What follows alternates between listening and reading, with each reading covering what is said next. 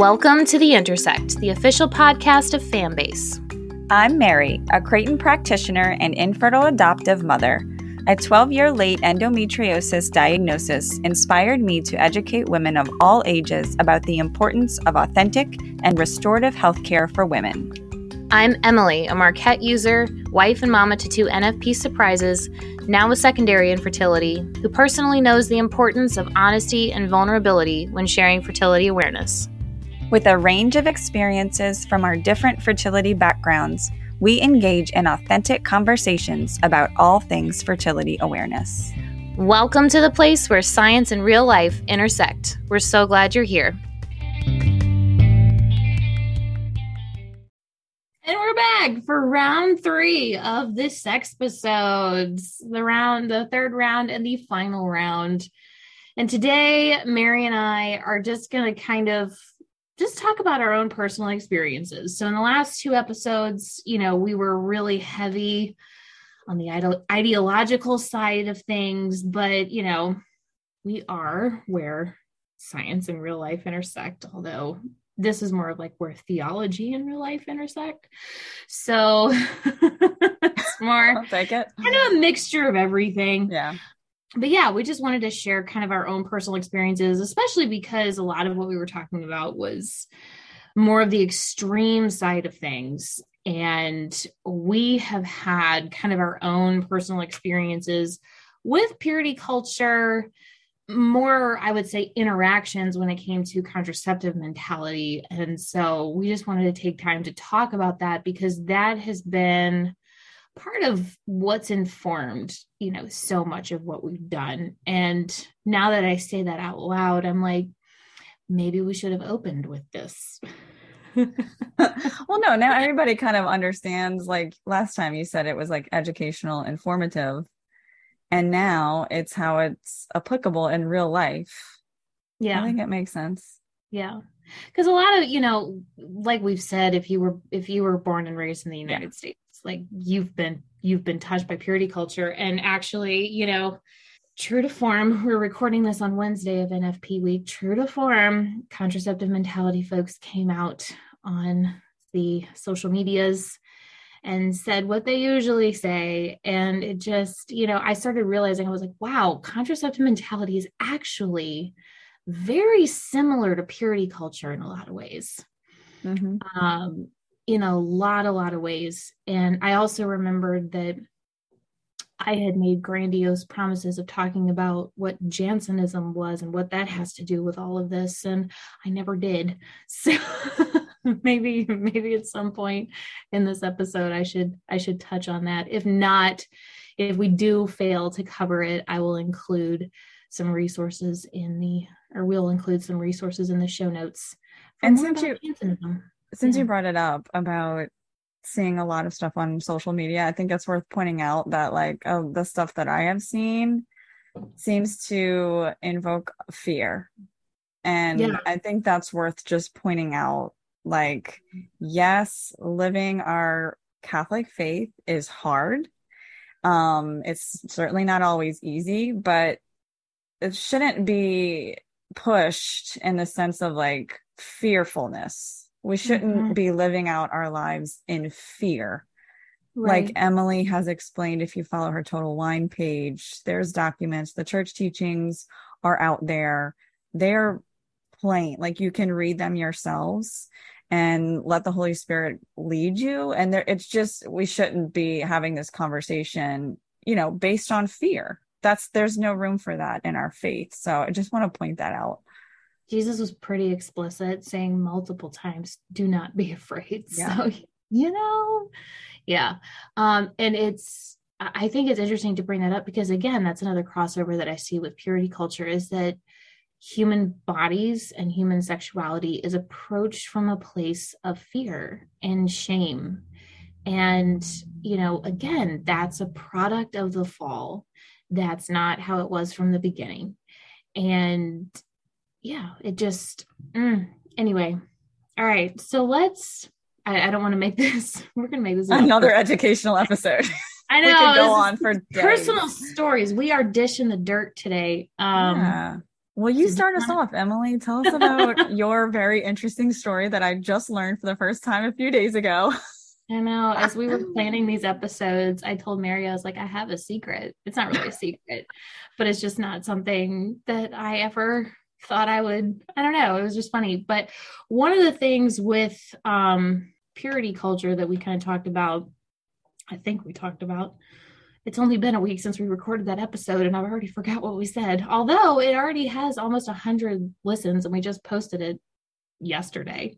Yeah Sexpisodes it's clickbait i knew it would work anyway i um so i grew up in south louisiana which is largely catholic especially culturally um but me and or my mom worked did some work for um kind of with and then tangentially with people who are definitely evangelical um and purity culture is very strong with the evangelical faith movement.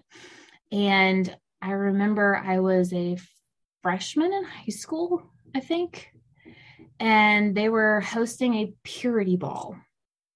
Now, for those of you who don't know what a purity ball is, it's as terrifying as it sounds.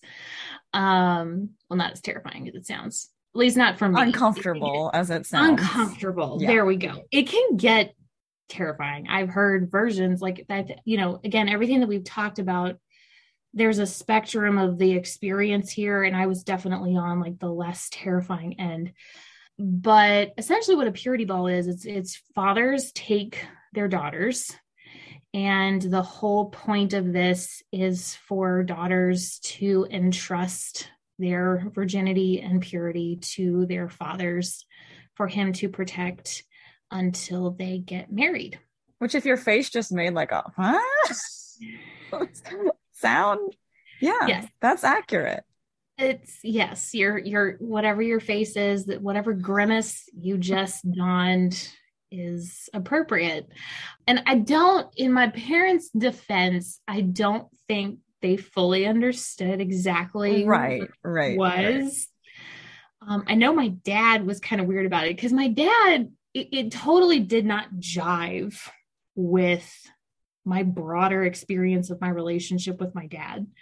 Um, yeah, I wasn't was grimacing never, at your parents. I was just the I know, idea, you know, the, of the idea. Yeah, and I just feel the need to defend my parents for a second. Yeah, anyway, yeah. I understand. I, I understand. But no, like just for context, this was like looking back, this was very out of character. Um, because my dad, he was like, he was like, look, he, told me he was like i just figured you're going to leave my home one day. I just need to give you i need to raise you to have your own bs meter so that when you go out and you meet guys you can deal with them. That was that go. was my dad's approach. So anybody who's familiar with a purity ball is hears that and is like well what the heck were you doing in a purity ball? It was the consolation prize for me that year because my parents wouldn't let me go to homecoming. Yeah. So anyway can't have a date? Well you can go on a date with dad um anyway yeah um, not really the same excitement that going to like a school dance brings not quite, but okay not quite not quite yeah sort of missed the mark but the purity ball that i went to i've heard that with purity balls sometimes what'll happen is is like there's literally like a contract type of thing that girls mm-hmm. will sign that they give to their dad that they will not have sex until they're married. Um, fathers will give their daughters purity rings um, as part of this ceremony thing. What Which is just not a up, promise you're making with your father. That's it's just right, like it's not right. It's not no. And like I said, my dad had the right approach. He was like, my job is to equip you to go out in the world and be confident and secure and you know, deal with whatever comes your way. And I 100% have your back if you need it, but you're going to be going out in the world and that's your job. So, anyway, so yeah, it was now, now that I'm like talking this out, I'm like, geez, yeah, what the heck were we doing anyway? But what we did as part of the ceremony was there was like this big, huge, like wooden cross at the front of the conference room. I don't even think it was a ballroom, it was like a conference room and all the girls got white roses. And then we went and laid them like our dads escorted us up to the cross and then we laid the white rose down at the foot of the cross. So at least it was like the connotation of i'm entrusting my purity to jesus and my dad is there with me as part of this. It wasn't like giving it straight to my dad but yes still very creepy still very yeah. weird still very what it was. excuse me um I mean, yeah. you know, our fathers do typically walk us down the aisle, and they're, you know, when right. we get married, and there's that nice symbolism of, Which you know, giving you over. Oh, see, shows how much I know. yeah. No, I found this out. So we actually had some friends of ours, quick tangent, who got married, um, and they both like husband and wife, fiancés. Like the Catholic tradition is, you both walk in down the aisle together, not holding hands um, because it's a sign that you are entering into your marriage of your own free will, which is, you know, like if you are not receiving the sacrament out of your own free will, it's not a valid sacrament. And so the fathers walking daughters down the aisle is this vestige of you actually like had arranged marriage, marriages and you kind of had to force your daughter into the marriage, right? That type of thing. So it's actually a very Protestant idea. I had no idea. Um, well, it um, also reminds me of that extreme story you gave in the purity culture episode where like the father, they like groomed her to marry her off with the father-in-law and yeah that thing. Not to say that uh, that's happening all the time, but that's just what it reminded me of. Right. Now it's not to say like my dad walked me down the aisle. Yeah, and I knew, too. I, yeah. Yeah. And I knew like what I'm his only daughter. My dad and I have a very close relationship. And it's like for all of you Catholics here are like, oh my gosh, did I sin by letting my dad walk me down the aisle? No, no, no. no. Please calm down. I know somebody is thinking that. No, no, no you just like the the catholic church understands that this is like yeah. a cultural it's a cultural it's thing. Like it could be a sweet thing. It's fine. Right, right. And so it's like it's not that big of a deal. But traditionally in Catholic weddings, husband and wife, like they would enter the church as fiancés, not touching. I have never heard of. I had no idea. Yeah, no I know. I, I had never heard of it until we saw our friends do it, and I was like, "Whoa, what the heck?" They were like walking in, and they're like, "Yeah, no, this is actually like how." Like, You're like, "You did something wrong." They're like, "No, we did something traditional." like, does somebody really hate her dad? Anyway, oh, um, man. yeah. So, um, I thought that was that's just an interesting thing to note. Um, that, but yeah. Anyway, so we did the we did the purity ball, but that's like the only thing I remember really from the purity ball. I think we danced a little bit and there was like dinner and that type of stuff. No booze, of course. Um, of course, I was a freshman in high school. And so also, I want to make sure we mention like father daughter dances are fine. This is not saying anything against like a fun night that's special for like a father and his daughter to mm-hmm. treasure. They slow dance. Like, we're not, this is not, this is something different. This is, this is something for very this, different. Very different than that. There is an agenda. It's not yeah. just fathers and daughters spending sweet quality time together. This has an agenda.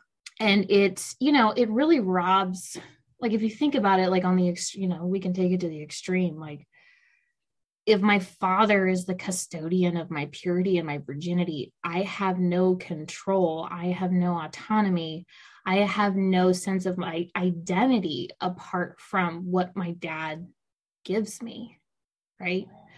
Which again was not what happened in my case. Yeah. But if you look at what that sets up, the type of relationship that that sets up, that's kind of what it tends towards. I also um, can can see, and not not that this was not the case in your situation, but like almost kind of another situation where it's just that fear like i almost have this sense of like if i were to leave that thinking like okay anytime i'm with a guy like my dad is like is he watching? Like is he here? Like, right. like just right. that fear of like i can't do this because my father was here with me and like i gave i pledged my virginity to him. Like that right. is not ordered right. correctly. So i could well, see how that it, could, like it, could cause a lot of confusion in a girl as she grows up yeah fear about what her dad's going to think but also fear of not getting his approval about who she dates yeah you know because I, I i knew people um like young women who were like in order for a guy to date her or to hold her hand or to give her a kiss.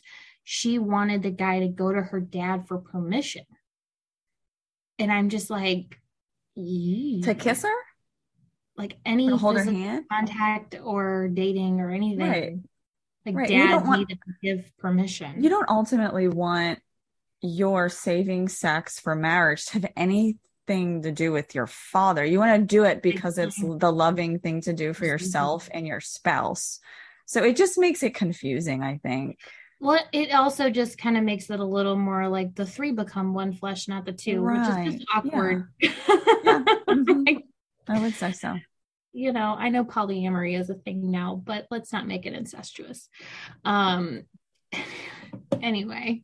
Um yeah, so that was one of my kind of like pinnacle moments. But yeah, just like even in more subtle ways, like I was certainly affected by the whole women's bodies are bad type of mentality like you need to cover your body like there was just this up until recently and i really started to kind of parcel this out i realized just how obsessed i was.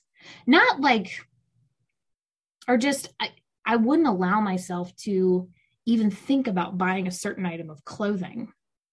Because oh my gosh that's going to show this part. And what does that mean? And it's just i don't know. I, I thought about it. I was just like again it's fear based there was no freedom it was just i'm approaching my body as something that is bad something that needs to be covered but also it was like kind of self obsessive you know it was like oh my gosh like everybody if i go out wearing this everybody is going to be staring at my boobs that's Like a all anybody is preoccupation going to notice Like a What? preoccupation with your body parts. Is that what you're saying? Yes, it Yeah. created this like this fear that if I went out wearing certain things, that oh my gosh, this is all people are going to notice. This is all they're going to see. And I can't wear this because, you know, I don't want, you know, I want people to look at my face. I want people to see this whole and I and I really started kind of unpacking and again to use the buzzword deconstructing. Can I say that without people immediately wanting to gag and or having some kind of reaction? I don't know. I know it's kind of a buzzword right now, but just, you know, really thinking about thinking about my body in authentic terms. And, you know, I started reading theology of the body and this idea, you know, and again, kind of what we were talking about in the very first episode that we did for this mini series, that the body was good, that originally the body was made and it communicates who we are right to a very large degree. And so having this sense of my body is bad is like well i'm i'm hating something that something beautiful something good that god made right? And so there's you know we feel that as like a tension and as a war. And i think that's why there's such a huge kickback against that right now. And again like it does come out as a pendulum swing. Mm-hmm. You know some people can be like well i'm going to wear as little clothing as possible and like you still have to give me respect. And i think this is where you know the both and has to come in. It's like we all need to have both a sense of our own dignity and also a respect for the dignity of others. And yes it's absolutely reflected in how we dress and how we talk. Everybody's thinking the m word right now modesty. Mm-hmm. I'm not going to talk about that word. I, I can't stand that word. Anyway, I've gotten to the point where it's just like the word itself is like, What does it even mean anymore? Yeah, it's like you hear it so many know. times. I know. I don't know. Um, it's so, it's so used and abused and, and nobody really understands what it means. I think it really is just like that you wear, you know, the prairie dresses that were big at Target recently. Like why? I don't know. But did you see that trend? Uh, uh, well, I feel like I see the prairie type dresses a lot. yeah, so I don't. yeah, they're they're big right now, and apparently, you know, I mean, like that's if, if we well, they wanna, can be really cute. I mean, uh, they well, they can be cute, but when that is like, you know, this is the only way to dress if you're a woman, oh, you know, yeah, no, I, absolutely. Yeah. right? No Like, thanks. Oh, you'll get me all day on that. Don't even. I know. I will wear Right. my shorts and I will show my shoulders in summer. Thank you. Very And I will much. wear my skinny jeans and my high heels. Thank you very much. I know. Sorry, Gen Z. We still wear skinny jeans. Oh, that not its style anymore? Okay, anyway. People up. But it shows again, shows how much I know.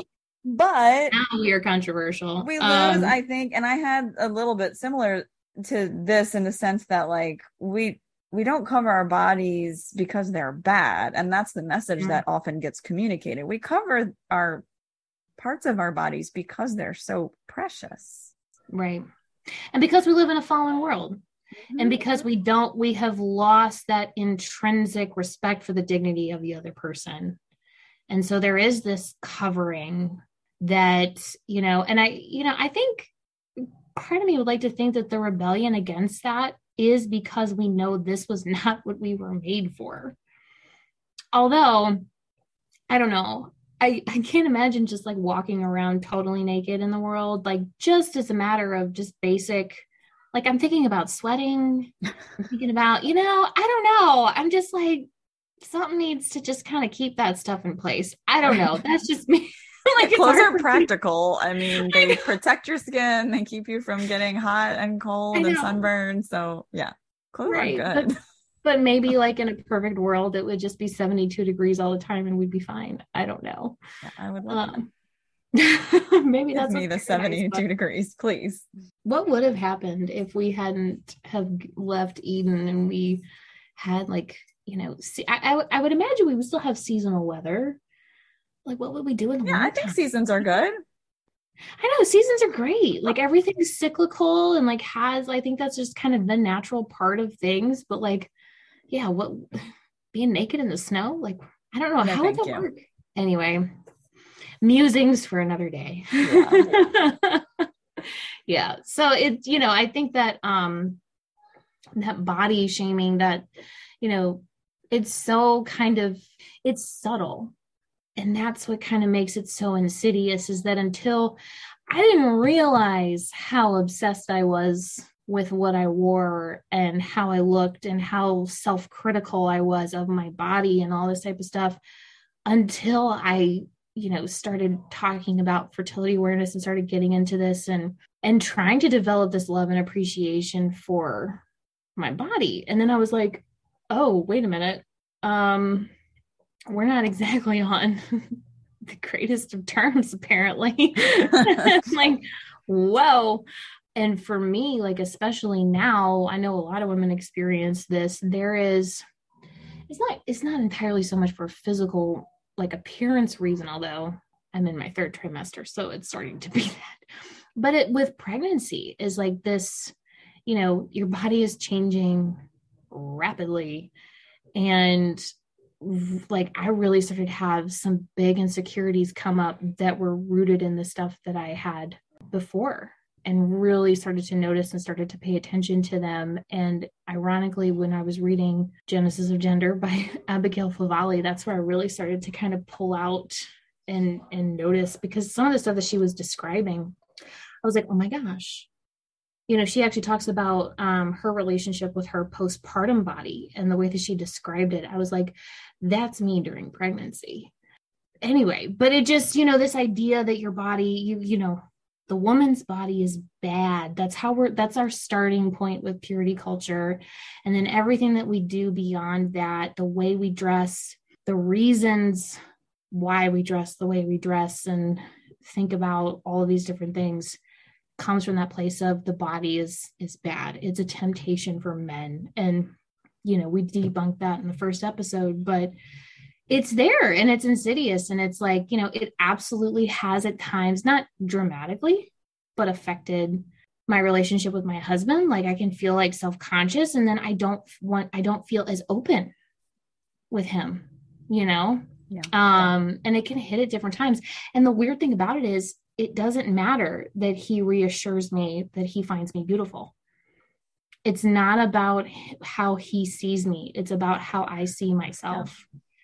And um yeah, so it's that's a very interesting thing to realize too yeah. that it's about how you see yourself that's why yeah. like it's it's great that he can reassure you but it's also something yeah. that like you're always working on yeah. And something else I've heard of too, like if that, that I think this could play out is I know when women have really big breasts, and this can be just regular or just with pregnancy, mm-hmm. you know, a lot of times if you don't wear a turtleneck, something might show. Like I know it's mm-hmm. hard for women to find tops that really cover them completely. Yeah. And that's not like that's okay. Like it's it's not intentional. Yeah. It's not like you don't have to wear turtlenecks all the time. That right. is not you trying to expose yourself. That's just like that is just the effect of your breasts have grown and that's how God made you. And if there's a baby in your belly, like this is how God made a woman's body to yeah. wait. We were joking the other like a few weeks ago about like images of the Blessed Mother when she's oh pregnant and how they're completely unrealistic and how yes because I pulled up because this all was like I, we were having this conversation because I am that woman who has larger breasts who is very self-conscious about how she dresses for that reason.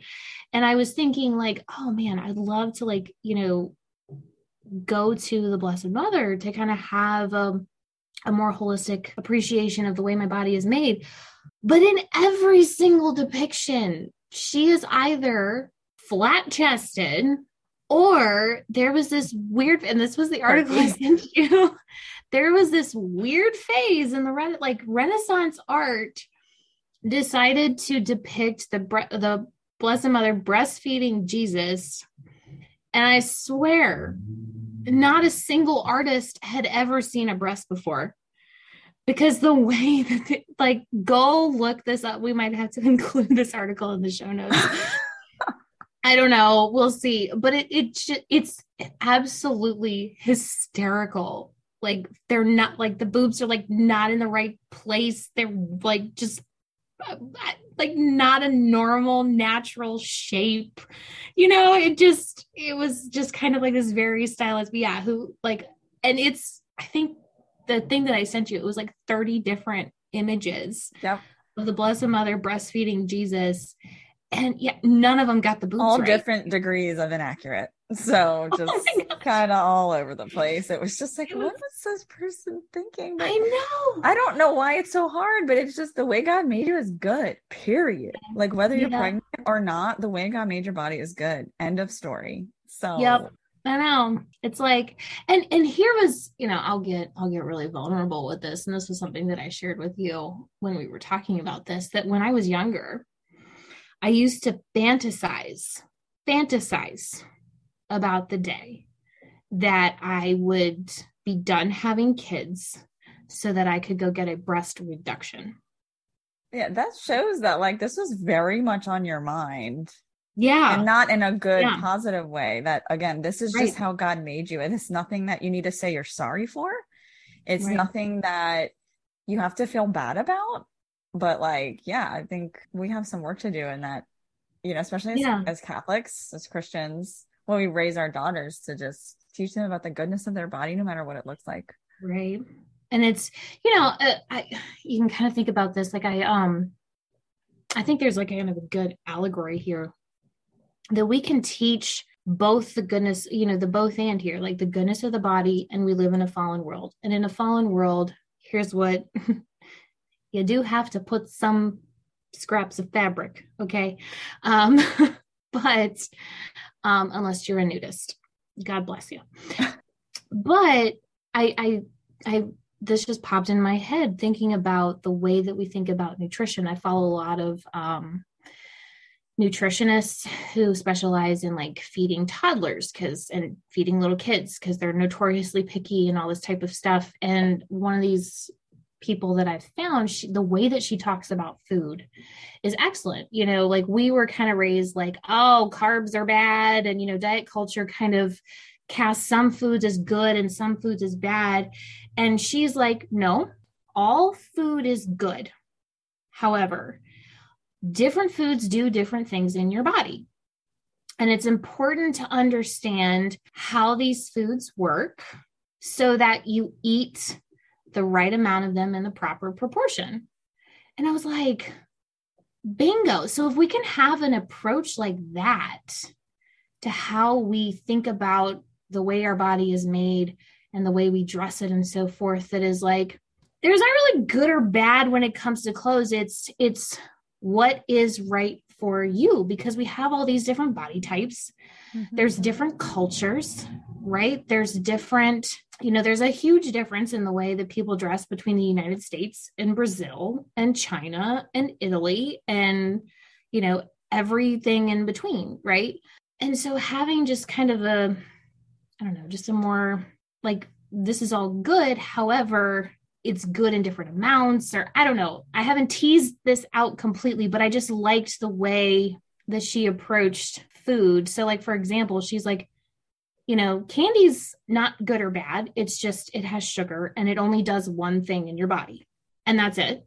And when you know that, it's like, okay, so I can have some candy, but I shouldn't have too much because too much sugar does X, Y, and Z. Mm-hmm. And I was like, this is just brilliant. It takes a lot of the pressure off thinking of it like that. It just sounds very practical right. to me. Yeah, right. I like that a lot. Yeah. Yeah. It's like there's not good food and bad food. It's all good food. It just all does different things. And I know the analogy, like when you talk about clothing, I think that it doesn't completely translate, but just kind of a much more holistic way of approaching this in general is better. And of course, it doesn't help. I don't know if I should bring this up because this is really deep Catholic insider baseball. Like, oh gosh, deep.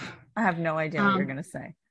Um, so a lot of the pushback that you'll hear about clothing from the Catholic side of things, um, and this is where we do get very purity culture. Okay, let's just call it out for what it is. That Our Lady of Fatima, during her apparitions, said that there were fashions that were like offensive to our Lord. That's what she said. She didn't say she. There was no specifics about which ones. So clearly However, she was talking about skinny jeans and shorts. I'm being sarcastic. Exactly. Okay. So that's what that's what's happened is yeah, that a lot of Catholics have taken that and said, "Oh, well, here's the fashions that she's talking about, and here's the like. It's obvious these are the fashions that she is talking about." And I'm like, she didn't specify. So I'm not going to put words in her mouth. I'm not going to doubt what she said, but also I'm not going to put words in her mouth. Um, and they kind of, the mistake that they make is they say, well, look at how Mary dressed. And I'm like, Mary was a woman from the first century Middle East. Look at how the and Vikings he, dressed. They were yeah, Vikings. Well, and, and, she she dressed as was appropriate for the time and the place yeah. from which she came. Yeah. And that's not appropriate for the time and place from which we come you know, and it's like we don't dress as first century Middle Eastern women. well, here's the thing. Here's the way I look at it. Like there, it, we're all. I say this all the time, and I'm going to keep saying it all the time because we're unique. We're all like God has made only one of us. We have our own styles. We have our own body types. Like, and that's a good thing. that's a very good yeah. thing. And like, I'm going to connect more to certain people and some a factor of that can be how they dress like i'm just not yeah. going to be able to relate fully to people yeah. who like i don't know not just dress a certain way i'm not trying to minimize somebody to the way they dress but just like if we're really trying to reach the body of christ we need to have a lot of different personalities and styles and like the way yes. we talk and the words that we use and the music that we listen to we have to have that variety like mm-hmm. it's not this is how God made us because right. we're supposed to reach out and connect with people who all, all kinds of people. You know, that's the way mm-hmm. I think of it. And it's just if everybody, every Catholic dressed the same, like if every woman wore the same prairie dress, well, we're going to be missing out on a lot of people that need us. Right. Okay. So, well, and it's also, you know, it's a it's a point where and this goes back to the fall but also like i'm thinking of like tower of babel right that our differences become a point of division instead of unity right whereas yeah. before the fall our differences were a point of like a, a point of unity yeah. after the fall they're a point of division and it's mm. like no like this was we're all yeah like you said we're all made different. And you know we could we could go off and be like well how boring would it be if we were all the same? Like yeah okay that's that's been said. Um let's go a little deeper though. Like let's actually think about yeah think about those differences as as a good thing. And instead of thinking about body types and clothing as this prescriptive legalistic thing how can it be individualized to our to our dignity right um still ex- like expressive of who we are which includes just our basic human dignity so mm-hmm. anyway uh should we move yeah. on to the I, you, did you have more stories about purity culture for you or did i just drop the juicy bomb what juicy bomb? I'm confused. Purity balls. Purity oh, balls. purity balls. I certainly didn't have any purity balls. No, uh, mm-hmm. like I like I said in the um purity culture episode, I only just recently learned that purity culture was a thing because when I first yeah. heard, I think it was probably you talking about it, and I was just like, "Well, purity is a good thing. Culture is a good thing. What is?" Don't what's wrong with this. And um, can't be a bad thing. Yeah. Okay. What is? But now I understand it's it's referring to like a certain ideology, like we talked about. Yeah. But no, I when I realized the effect, I was never, I never really got the whole like, you know, men against women or like need to satisfy man the man's needs, like that type of thing. I was I got a heavy dose of we just don't have sex till we're married. Yeah. Like we just don't. And never got the full explanation of why or like the goodness of sex or the goodness of my body. I like mm-hmm. that just it just wasn't discussed. And then it was like marriage. No, I'm not saying these things were all said directly. It's just this was the message that was delivered. It's just like marriage is this finish line. So you get married, you get married, and then you're free. Go. Just do just go, yeah. do it all just yeah. whatever. There was no like I understood that chastity is good, but I never understood it as a virtue that you grow in, that you can always mm-hmm. it was just chastity was you don't have sex until you're married. Yeah. And like I heard that you can be you should be chaste in your marriage, but I had no idea what it meant. It was just like yeah. just be chaste in your marriage. What does yeah, that mean? Just. So like there was none of this uh, like uh, there was not it was nothing of like growing in love and again like virtue and like not that I didn't know marriage took work, but there was just it was just you are married so you can have sex. No, there is that mm-hmm. love first. There's like seeing the other person, growing in intimacy in all these other ways. It's just there was so much more than that. And so yeah. You know, I just to me it was just this thing you don't do. And so i internalized that really in a big way. And yeah. when we got married our wedding night i was just it was just like i think like a lot of probably christians or catholics experience it was just like mm-hmm. not eh, you know what how do you flip that switch? How do you flip that switch? Yeah. and i yeah and I, I haven't really sh- i haven't shared this yet but I, I i was not too long ago diagnosed with vaginismus. And you know there i think that what i'm learning is that there there can be like emily explained a lot of you know a few different things that can cause that and there are there is a spectrum of vaginismus mm-hmm. it's mm-hmm. uh what what my pelvic floor physical therapist explained to me recently is that like some people just have this mental component where it's just a matter of relaxing the pelvic floor but there's also those superficial tissues that can be tight or cannot be tight so like when we're talking about painful intercourse by the way i never mentioned that there there's a there's a spectrum and there's a few there's different things that can cause it. And i just happen to have a lot i have all of those factors. Like mm-hmm. i had severe endometriosis severe cramps you know this effective purity culture. And it probably is a combination of yeah. of, of various but but this is a real life example of how this can really affect women. And i it has greatly affected my life without going into too much detail now because that needs its own episode but let me let me just tell you this is no small thing to deal with so yeah. we have to get this right we have to do this mm-hmm. better for our for our daughters and yeah. for marriages and our sons, and and our sons. sons. yes absolutely mm-hmm. absolutely teach our sons like to you know be lovers yeah. and you know i think I, I, think you know part of this is a generational thing as well. I think yes, definitely purity culture. I think is also generational. Like we just didn't, you know, it's not that I didn't see my parents love each other. It's just like they weren't like super affectionate. You know, it wasn't. I mean, like you know, they would give each other a kiss when they came home, when my dad came home, and a hug and all that type of stuff. But like you know, beyond that, there was not. I don't know. There was there was a um a greater degree of privacy, and I think there we're starting to see this shift with our generation. And you know, if you think it's good or bad, you know, hold on to your opinion. Um, but I think we're starting to see the shift that in order to help our kids understand the goodness of their bodies, the goodness of marriage, the goodness of sex, we have to model that. Now, obviously, like we don't want them walking in when we're having sex, but like right. that's not what I'm about to say. Um, but showing that affection outside the bedroom, showing that you know you enjoy each other's company, showing, um, teaching your kids appropriate anatomical terminology, mm-hmm. teaching your mm-hmm. kids bodily autonomy, teaching your kids the goodness from a young age. My my 5-year-old daughter, she's so funny. She um she started to confuse the word peanut and penis. And um so every now and then um, she'll ask me to make her a penis butter sandwich. Oh and- my gosh.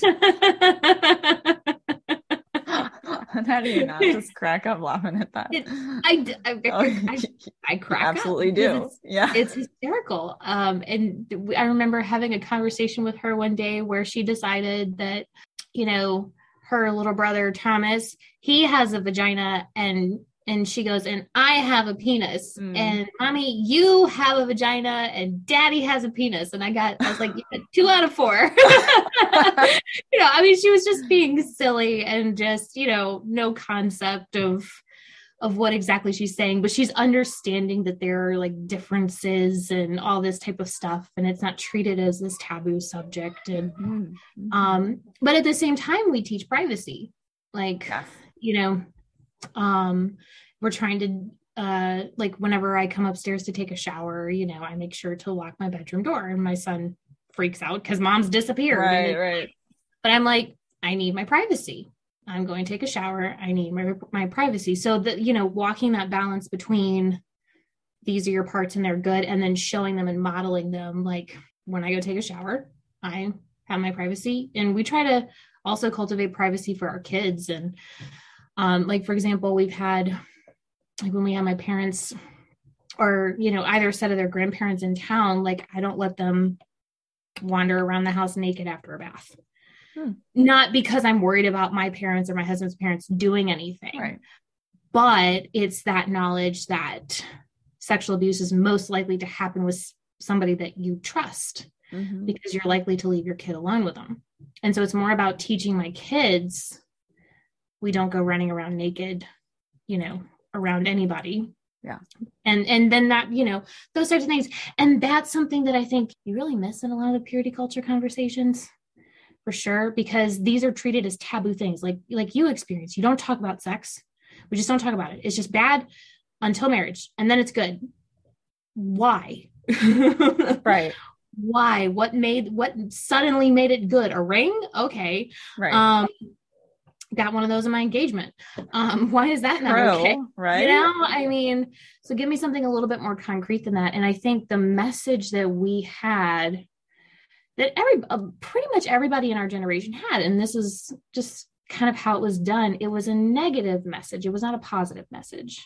It was don't do this, but we're not going to tell you why because we don't want you to be curious because then you're going to do it. Mm-hmm. Whereas now we're realizing no, if we give this positive message, your body is good, sex is good, your fertility is good, right? If we start to give these positive messages, then that actually gives people the ability to make better decisions.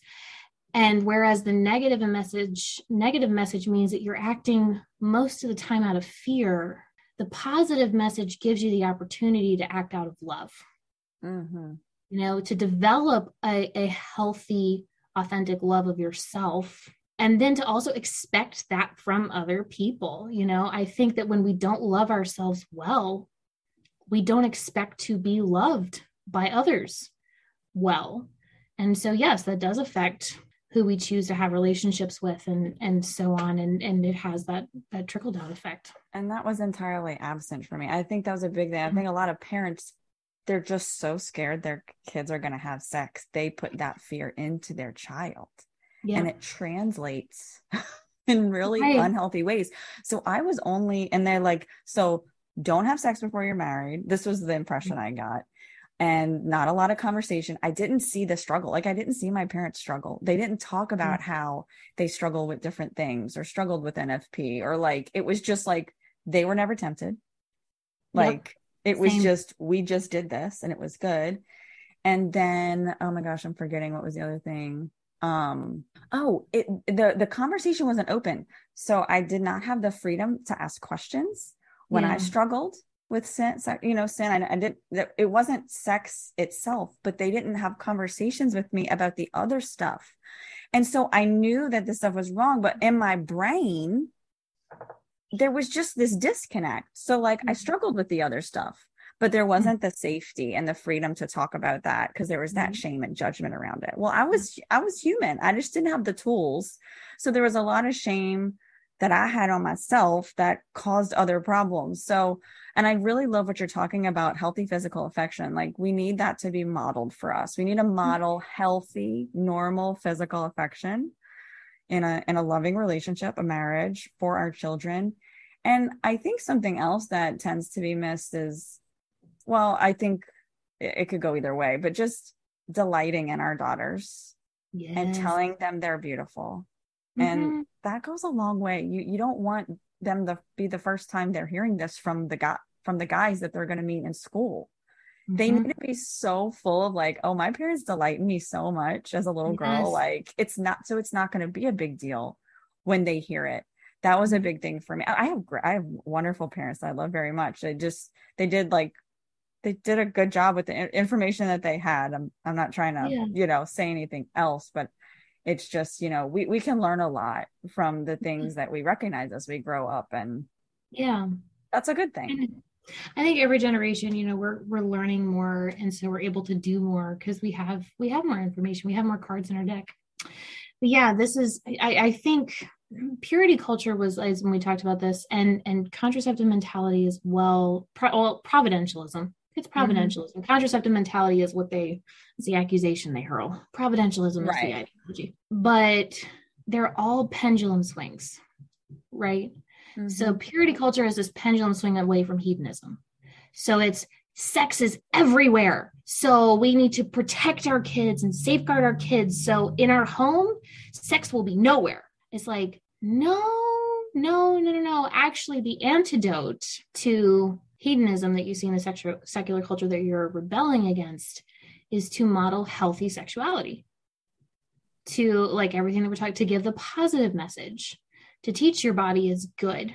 That's actually the antidote. So it's this pendulum swing away and you commit like the same you see the same problems on both ends of the spectrum. And again the truth is in the middle. And then with mm-hmm. providentialism they're reacting to the prevalence of contraception and it really bothers them that you know people get into marriage and they're like we don't want to have kids and all this type of stuff. So they pendulum swing to the other side and say well unless you're trying to have children all the time you're sinning. It's like well no. The truth is in the middle that there mm-hmm. are valid reasons to avoid a pregnancy. And you know and it, it there is not an absolute list of what are and what aren't the right reasons to do so that ultimately going to back to what you've been talking about about individuality and uniqueness that every single married couple is going to respond to how they steward their vineyard in a unique way right? And and that's what i when i talk when i think about discernment i like to think about stewardship that we have that our marriage that our life there's this I hate kind of using this phrase, but a sphere of influence. There's there's a there's an area around which we are given not mastery. What's the word I'm looking for? Oh, my pregnancy brain. we have a certain area that is within our responsibility to take care of. Those are not the words I'm looking for, but they will have to suffice. Um, anyway, that's that's what we're talking about. So you have, you know, this contraceptive idea where, you know, children are the enemy, but then you have this other idea where it's like, unless you're having children, you're bad. It's like, well, no, no, neither one of those things are true. It's fear on both ends on the of the spectrum. Yes, yes, on both ends. And it, it, it, it, and this is what we were talking about in the past couple of episodes. And I guess we're kind of teasing it out a little bit more now is that when you have these types of approach, uh, types of approaches, you are making it ultimately impossible to love because it's not because a choice. It's not, it's choice not somebody else is making for you. It's fear based. It's you know God's creation, which is me, is bad, and I need to you know apologize for it instead of this positive message right? Going back to the very beginning, from like Jesus, looked from the beginning, it was not so. So going back to how was it in the beginning? Bodies were good, sexuality was good, you know, having children was good. But I've always noticed Adam and Eve didn't have kids until after the fall. Just saying. Just saying. Um, and I think they only had three if I recall correctly. I only recall hmm. three children, and like they lived to like what 900. Adam died at like 900, and he had three kids. Like that's a providential problem right there. Yeah, right there. Yeah. um, problem. like he was not holy. Uh, he he was not do well. I mean, it's Adam. He was the you know the first guy to really screw the pooch. But anyway, I had to drop a joke in here somewhere. Of course. Serious. Anyway. Good enough. Yeah. I know. Um, but yeah, I it, contraceptive mentality, you know, you or providentialism, you and I haven't really had personal experience with how that ideology has shaped our life. Actually, yes, we have. What am I thinking? You have. The idea that in order yeah. to be Catholic, a good Catholic married person, you have babies. Mm-hmm. Oh, yeah. It impacted me in a huge way. Yeah. That yeah. really flew under the radar. That's why, like, mm-hmm. again, we use these extreme examples, but the reason, one of the reasons I, I mean, I want to have this conversation at least is that a lot of it is not obvious so much. And so just to check, kind of check ourselves, what's the language that we use? I mean, it always comes down to the two primary purposes unity and procreation and procreation is more than just having babies being fruitful you know right. so um really understanding those two things that's the easiest check yourself i think yeah. yeah and that's you know i know in our conversations talking about this everybody's like well you can't really lump infertility into this because it you know it's not really like we've heard you and i have both heard when this conversation comes up that you know infertility is like oh well, that's not part of this conversation. Like of course it's like actually yes it is. Yes yeah. it is. Because one in eight women deal with infertility. And you know and children can't be the best fruitful thing for one couple and not for another like you, it's either the you're either making it a primary purpose for everybody or nobody. Right. it's not right. Because what happens is is that if if procreation if children are the the sole primary purpose of marriage. This is the whole point. Then you could argue that infertility would be grounds for annulment. Mm-hmm. yeah. And it's not because children do not validate a marriage. A marriage. And i just I, I don't see these same people talking about spiritual motherhood and being fruitful and loving your children well and raising your children well. That's the issue. Another issue for me is that it's just like, just have the babies. Don't worry about how healthy they are. Don't worry about, you know, how good your, how healthy your marriage is, how, how mentally healthy you are. Yeah. It's without it's like, it's those things. That, it's this idea that if you have all the babies, everything else will fall in line. And it's like, no. Life. that's not it's not real life. No it's that's not how it works. That if and that's that's the providentialist that if you have all the babies god will provide. And my kickback to that is just always god doesn't fix stupid.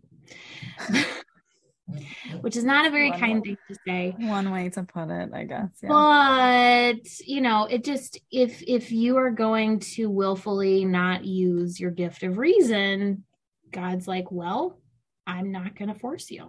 It's uncomfortable. in the middle place. It's uncomfortable in the balance. Like it's uncomfortable to sit down with your kids and have a full conversation with yeah. them about what they just saw on TV rather than just changing the channel really quick and moving on. Be like, you didn't see that. You didn't see that. Go in the other room. right, like, right. It's it's hard. And I know that because I have a six year old daughter now. And like we're starting to have some conversations because she hears people talking at school or at camp and like, you know, the it, but this is hard. It's hard to sit in the place mm-hmm. of discernment and really be uncomfortable. But yeah. that's what this requires this discomfort.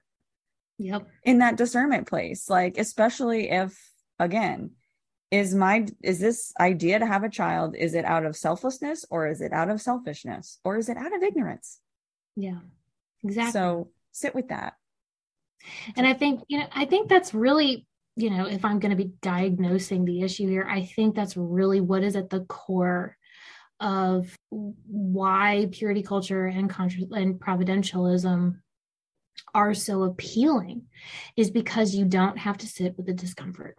Mm-hmm. Absolutely. You can, the, the world is black and white. It's absolute. There's no gray. There is an absolute right and wrong. There is an absolute right and wrong, but there is also gray there is also gray area. And yes, sitting in the gray area is not comfortable, but it's real life. It's the world we live in. And that's part of what we have to do. You know, um, I'm trying to think of like a story from if anybody has has seen The Chosen.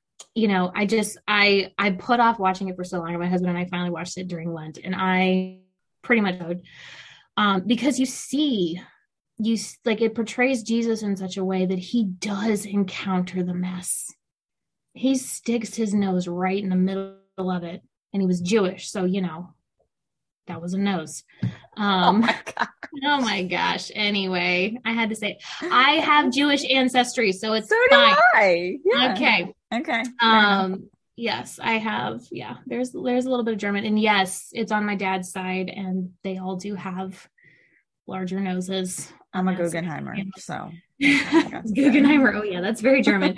yeah. yeah. For those who do not know the geographic history of Louisiana, um, Mary and I are both from Louisiana, and so it's like, wait a minute, Germans in Louisiana? What is this? So if you look at a map of Louisiana, the toe of the boot of Louisiana, called the Florida parishes, used to be part of the Spanish colony of Florida, uh, except they didn't settle that far west and so at some point, there was a bunch of German and English settlers who were just like, this place looks good. We're going to settle down.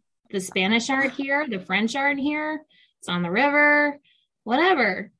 So, yeah, that's why there actually is I a very large. That. And yeah. it was my great grandfather who came over from Germany. So I'm not that far yeah. removed. Yeah, same here. Huh. Yep.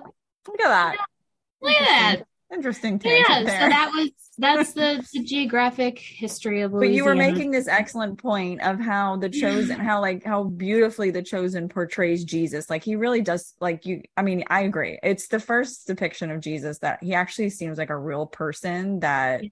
I really connect with. That I can picture. This is this is actually how I can see Jesus yeah. being raise your hands everybody who's listening who now whenever you say your prayers you imagine um i forget his name but the guy who portrays Jesus in The Chosen. Oh, that's funny.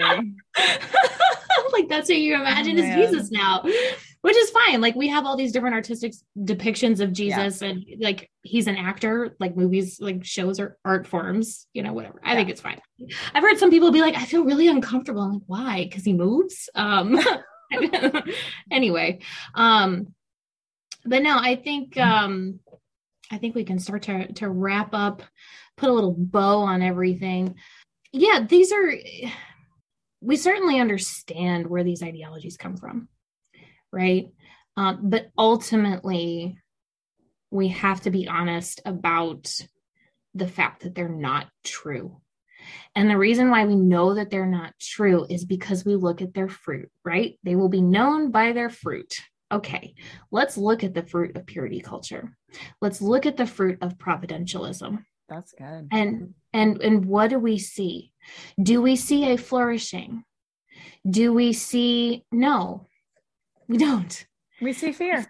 we see fear. We see the human spirit being crushed. We see people being limited. We see god being limited. And i know a lot of providentialists are like excuse me nfp how oh, ironic. I know. We see um, unloved unloved. Yeah. unloved. Right. And that's yeah with with both purity culture and providentialism that is the most common thing that i see is that there is this fear of the world. There is this fear of i don't want my children to get caught up in x y and z which on the one hand is a very good like yeah you're their parent you're supposed to keep them safe. That's your job. That's one of your jobs. Um but that safety can't come at the expense of their flourishing and their curiosity and the knowledge of their own goodness irrespective of whatever happens to them or whatever happens around them that no matter what our kids are good. And i think that's what what we're missing. I understand that that's what we're what is being strived for but it's just not hitting it's not hitting the mark. It's not doing it you know? And this is why yeah, I said early in one of the episodes, and I feel like I didn't really justify it very well, that you know these ideologies lead to use and abuse, and ultimately it's because they are formed out of fear. There's an us and them to these ideologies, and when you create that, you're creating a division. Now, yes, okay, there's a division. You know, Christ is like, I came to divide or whatever.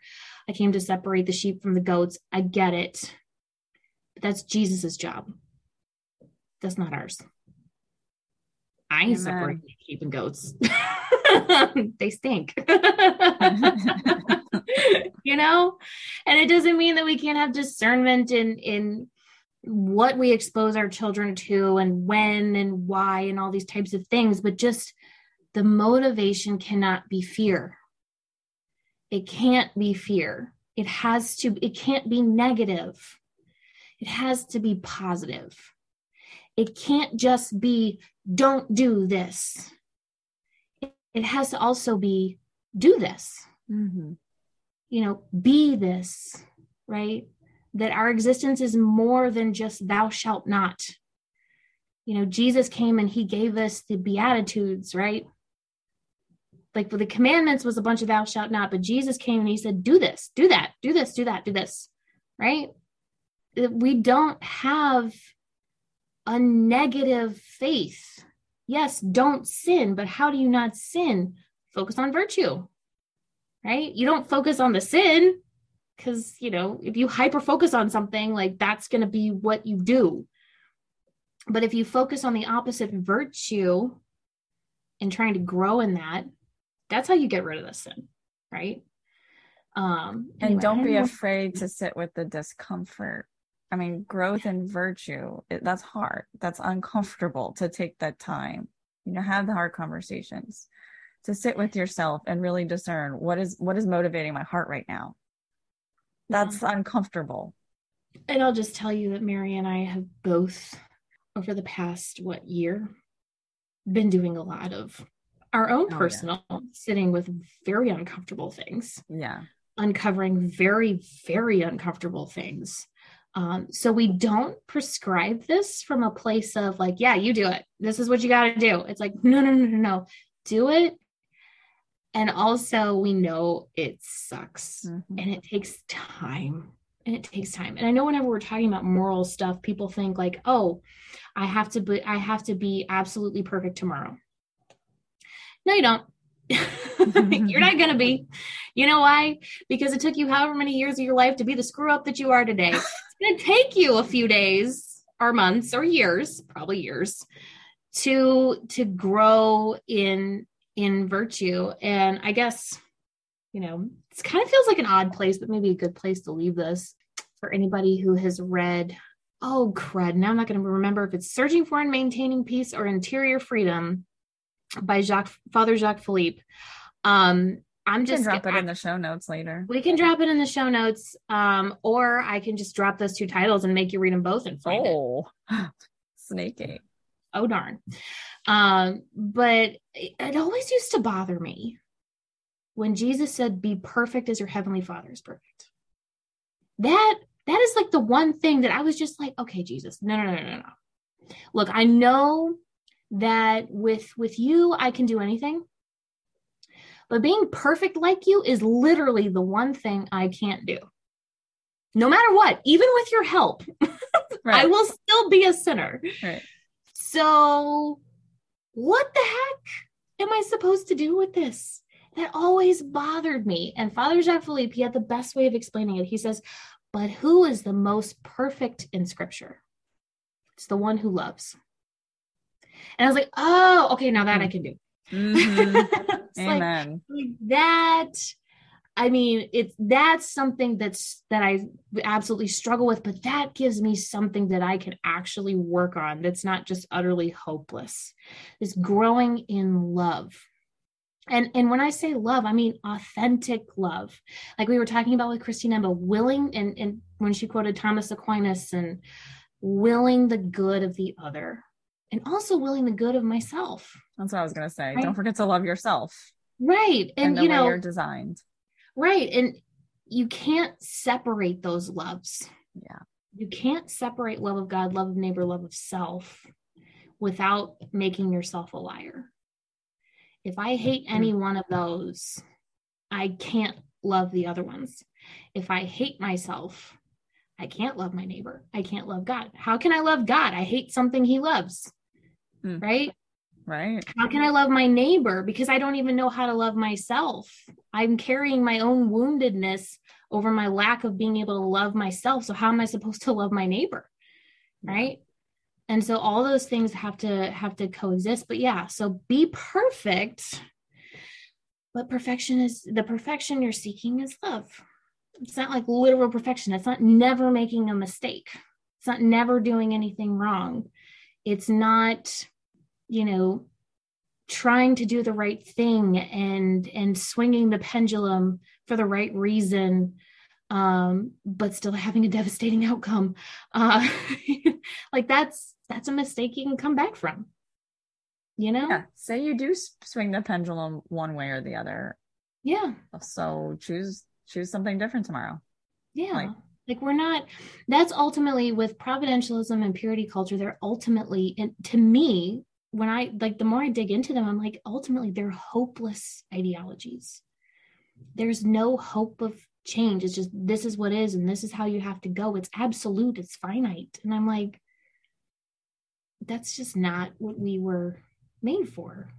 Yeah. Yeah. I think that's a perfect way to tie a pretty bow on this. Thank okay. you yeah and like emily said we are absolutely challenged by everything that we're saying just like we're sending challenges out there we're right. being challenged by all of these things as well. So we're so grateful y'all are here. Please please do us a favor and scroll down on the app that you're listening to and give us a review leave us a rating. Emily and i are so grateful for you. Thank you for being here and we can't wait to be back with you again with a fresh new spicy episode about something else. Mm-hmm. y'all take care